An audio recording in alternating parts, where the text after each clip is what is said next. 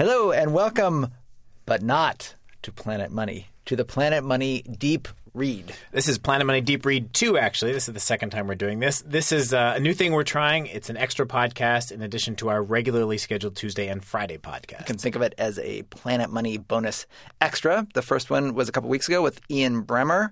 And after that one, we asked all of you to write in and tell us what you thought. And you wrote in and said, we like it. Keep doing it. So here we are, number two. Um, and the basic idea is we get all these books and we talk to these, you know, big thinkers and people with big ideas, and it's fun to have just a broad ranging conversation with these folks. And we want to share them with you when we do. So today we have a conversation you had, Alex, with Raghu Rajan. He is formerly the chief economist at the International Monetary Fund.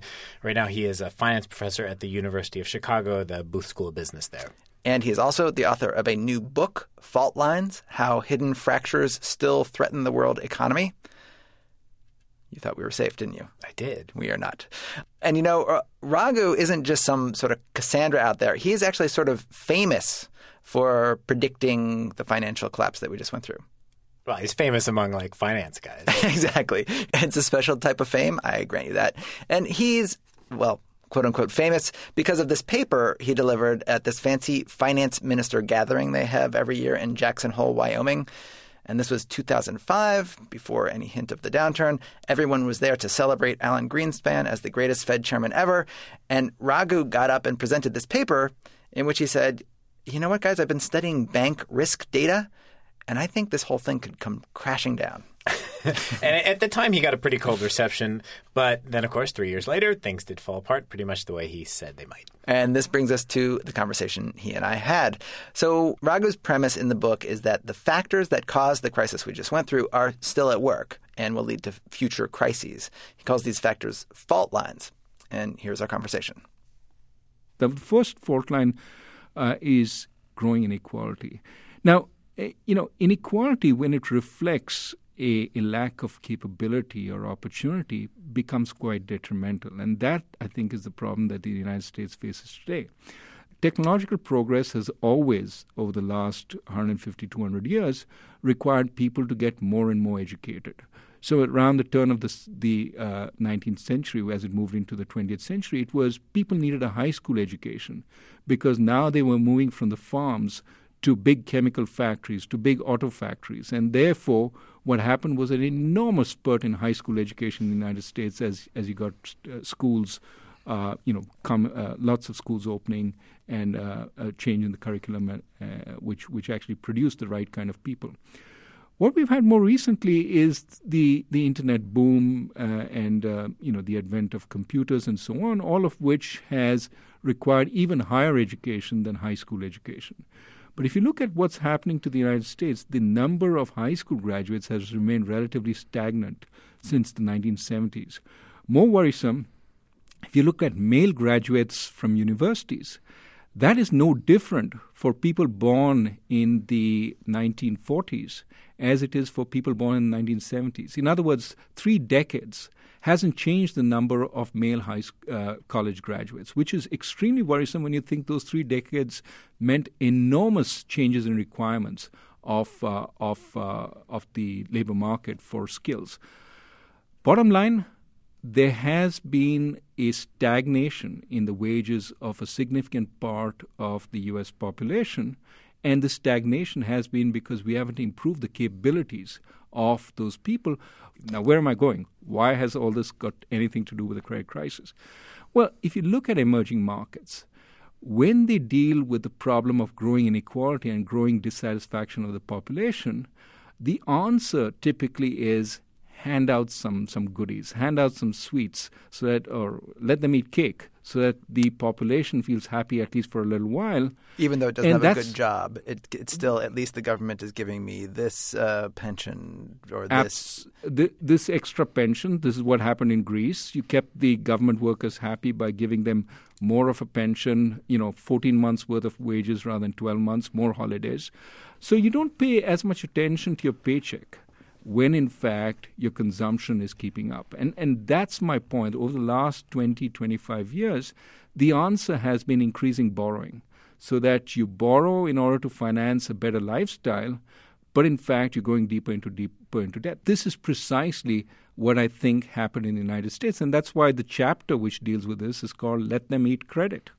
My mind, credit became the new way of redistribution. Now, housing was the one thing which actually seemed even better than just opening the floodgates to credit because with housing uh, if you can offer more credit to housing, people have a house which is an asset, which lets them look forward into the future.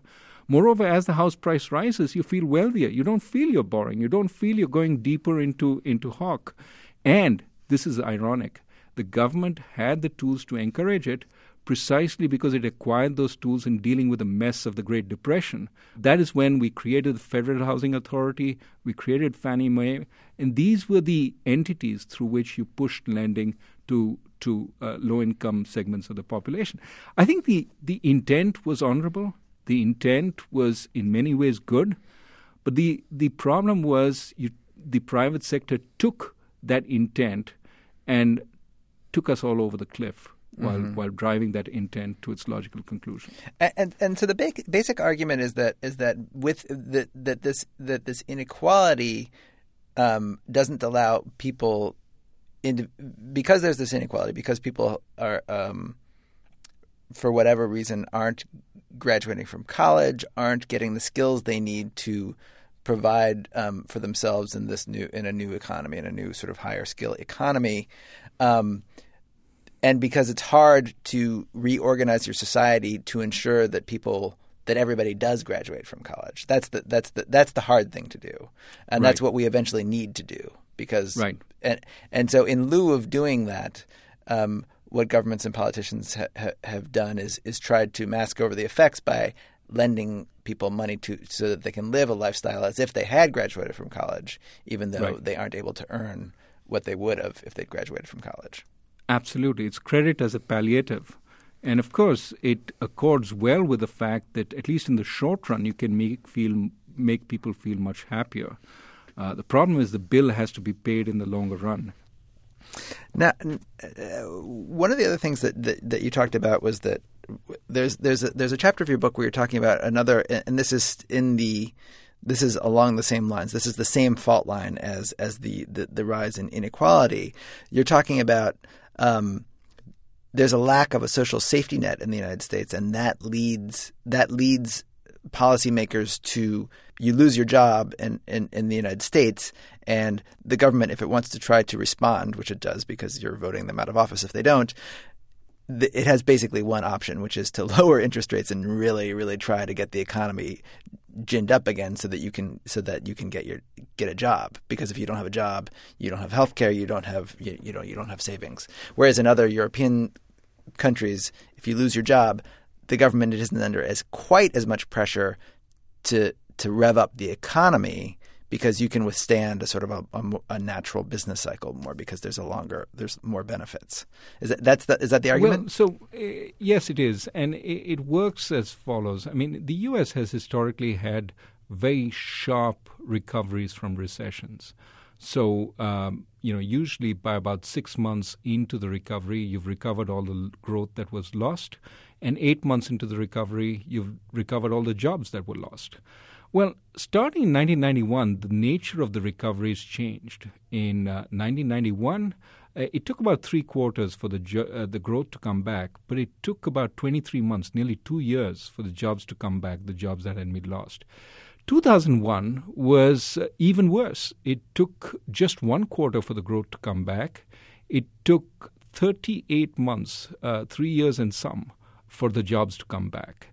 And my guess is this particular uh, recovery is going to be potentially, as things stand, even worse than that. In other words, it'll take years, many years, for the jobs that we lost uh, to come back fully. Now, why does this matter? It matters because the U.S. has a relatively thin safety net. It has about six months unemployment insurance, after which you're on your own. And when you add to that the fact that many Americans don't have savings, uh, it creates enormous anxiety in, in the population. Uh, you have then a situation where you have an immense political pressure from the people who are unemployed, but also the people who fear that they will become unemployed to do something to bring jobs back. But then the economy is not producing jobs. So what you have to do is stimulate, stimulate, stimulate until the jobs come back. So so that is um, is the focus of this chapter. What I what I say is, uh, on the one hand, you've got uh, fiscal policies, that is, government expenditures, uh, which are undertaken in response to recessions nowadays. Uh, which tend to be overblown, which tend to get at the wrong thing, which tend to try and promote the wrong kinds of expenditures, which ultimately hurt the health of the United States. Uh, but more important is that you've got monetary policy, which stays on hold forever, uh, which is what is going on right now. Uh, interest rates will not be raised until the jobs start coming back in full measure.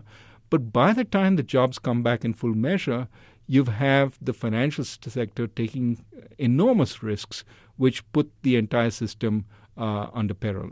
Right. So, so, so, so you're saying basically, without a with with a with a relatively weak social net, politicians, in order to respond to the concerns of the citizens about about you know, hey, am I going to be able to eat? Am I going to have health care? Am I going to be able to? They they have to use the tools at their disposal, which is sort of misdirected fiscal policy, which is basically what Congress does, um, and that is like either you know doing tax cuts like the home home builder tax credits right. and, and and that sort of thing, or monetary policy, which is what the Fed does, which is what which is what Greenspan did after in, in 2001, where he was criticized for uh, in, in 2002 for for leaving the Fed funds rate very, very low for a long time, and that, that by many people that's that's pointed to as one of the key and we have pointed to it as right. well on, on, our program as one of the, the key causes of the of the financial of the of the housing bubble, right. which was this, this this, this these rates being kept low for the for, for a long time. But you're saying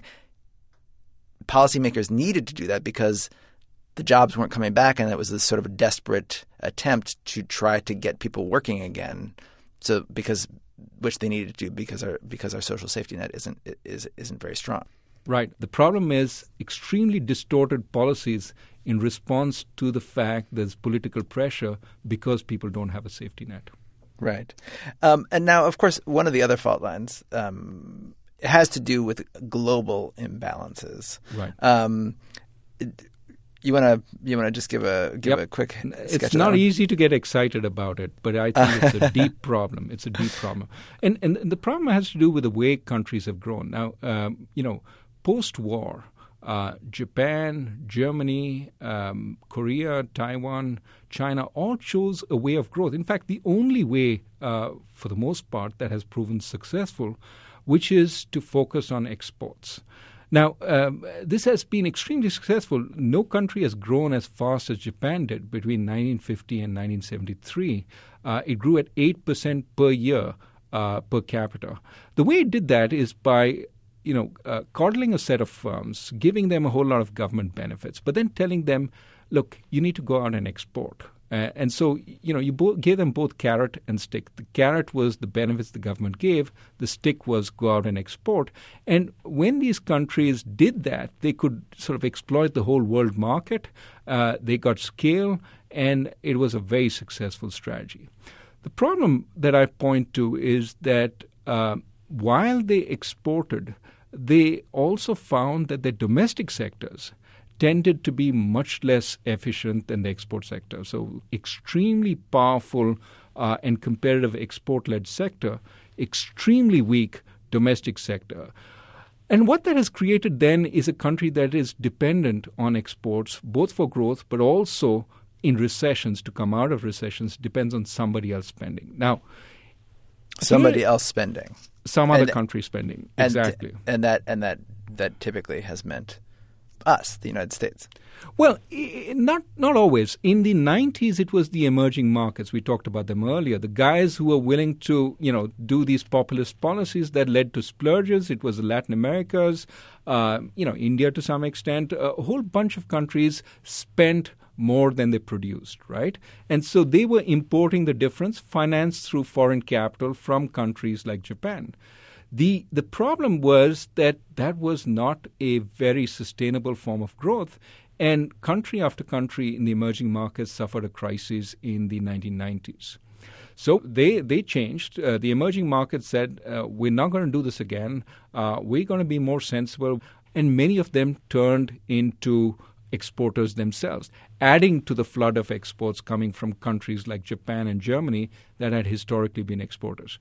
Well, what you had in the 2000s is a new set of countries stepped up. Let me reel off their names the United States, the United Kingdom, Spain, Greece, Portugal, uh, Latvia, Iceland so long as you have these countries like Germany and Japan, which are focused on exporting their surpluses, you have to have countries like Greece and the United States buying much more than they can afford. And that, to my mind, is a central problem of the world economy, a problem that the United States was willing to succumb to because of the other forces we talked about the, uh, the inequality, uh, the the kind of need for stimulus to create jobs, all of which encouraged consumption uh, in a downturn and led to the kind of spending uh, which which resulted in the crisis. But going forward, uh, you know, can the United States afford it? We've already seen in Europe that the peripheral European countries that ran large deficits now are saying no more. Well, who's going to buy the stuff that Germany churns out? Now, Germany is is acting uh, you know, as if it's it's done the right thing over the last so many years, and in some ways it has. It has become much more competitive. But Germany could not be Germany without exporting its surpluses, which are bought by uh, Italy, uh, Spain, uh, Portugal, and so on. And so, you know, they're they're locked in a in a in a symbiotic, uh, um, uh, um, you know, death dance, if you will, until Germany starts expanding its own demand. Uh, and typically by improving the productivity of its non tradable sector, of, of its plumbers, of its shops, and so on, uh, it's not clear to me that we won't go through the cycle again and again of these surpluses looking for somebody willing to overspend. Now, could, could, could we bring that can we bring that to the level of, of, of, of, sort of like a like an example here? So what you're saying is, are Ger- German plumbers are are worse than, than American plumbers? No, I, am saying that the kinds of regulations that are in place in the domestic sector, uh, less so for Germany, more so for Japan. Uh, All right, let's take Japan. What what is what what is? Okay, let let me give you an example. So Japanese haircuts are extremely expensive. Okay. Uh, part of the reason is, uh, you know, uh, productivity uh, in the Japanese haircut sector is is lower. Uh, so an upstart comes up and starts saying, "I'm going to offer cheaper haircuts." That's the typical way competition, uh, you know, pushes down prices. If you have cheaper haircuts, more Japanese will go get haircuts, uh, and there will be more uh, sort of activity in the haircutting sector, and you will get growth there. Well, the the startup provides cheaper haircuts. But the existing barbers get anxious because they'll have to cut prices and they're perfectly happy where they are. Uh, fewer haircuts, but you know, uh, getting more per haircut. And so the barber guild gets together and says, "This is terrible. Uh, you know, uh, this practice of offering haircuts, uh, we have to find a way to to sni- uh, nip it in the bud." and they have a brilliant idea. They say, "Well, offering haircuts without shampoos is unhygienic. It's a bad idea." So we're going to mandate that before every haircut, you have to offer a shampoo. Well, the nice thing is all the existing barber shops are equipped with basins and so on where you can offer people a shampoo. But that new startup, uh, because it's cutting costs and because it's cutting frills, doesn't have a basin where you can have a shampoo. Well, in one stroke, by requiring a shampoo before a haircut, you've raised the cost of doing business for the startup. You've driven the startup, uh, you know, uh, to a corner, and uh, typically they can't compete anymore. And you've preserved the, the way of life for the existing barbers. In the process, you have far fewer haircuts in Japan than possibly if you allowed much more competition. You can see this play out in many sectors transport, retail, construction, where a few incumbents sort of monopolize uh, uh, what's going on and don't allow the kind of growth that allow, would allow Japan domestic sources of growth uh, as distinct from the export-led sources of growth, which is it typically relies on. Hmm. So, so tie the tie the the, the frustrated um, wannabe barber in Japan back to me. What's the now? What's so, the link? So the link is that uh, Japan then relies primarily on exporting cameras to you. uh, for its growth, rather than seeing its barbers and its gardeners and its uh, and its coffee shops uh, surge in popularity. Uh, net result is it needs you to spend in order for it to grow, right? Its surpluses are looking for a home. It's also willing to finance you. Uh, German banks were a big part of the financing of the subprime mortgage backed crisis. Uh, they're willing to, to finance you. They're looking to place not just their goods, but also the money they make from selling those goods to you in your economy. And those pressures uh, tend to add to whatever existing pressures you have. So, how does all this come together? You have the pressure on um, because of income inequality, causing the government to send more credit to low income segments. You have the foreign investors looking to buy uh, U.S. securities and again willing to fund, uh, for example, activity in the low income segment because also their funding helps people then raise home equity loans, which then they go and buy, uh, you know, Japanese cameras with. And the third aspect of this is even while this is going on, the Fed, which should which should be the natural guardian of this process and prevent this process from getting carried away, is happy to join the party keeping interest rates low because it fears that if it raises interest rates, unemployment will soon shoot up all over the place. And so you've got all these forces coming together saying, go out and spend and go out and borrow. And that takes the financial sector a long way towards the cliff. There are other forces, of course, in the book that I talk about, but that should give you a picture of what's going on. All right, there you have it. Deep read number two. Thank you very much to Raghu Rajan. Please, you out there listening to this, let us know what you think. Send us email planetmoney at npr.org. We have links to his book, Fault Lines How Hidden Fractures Still Threaten the World Economy.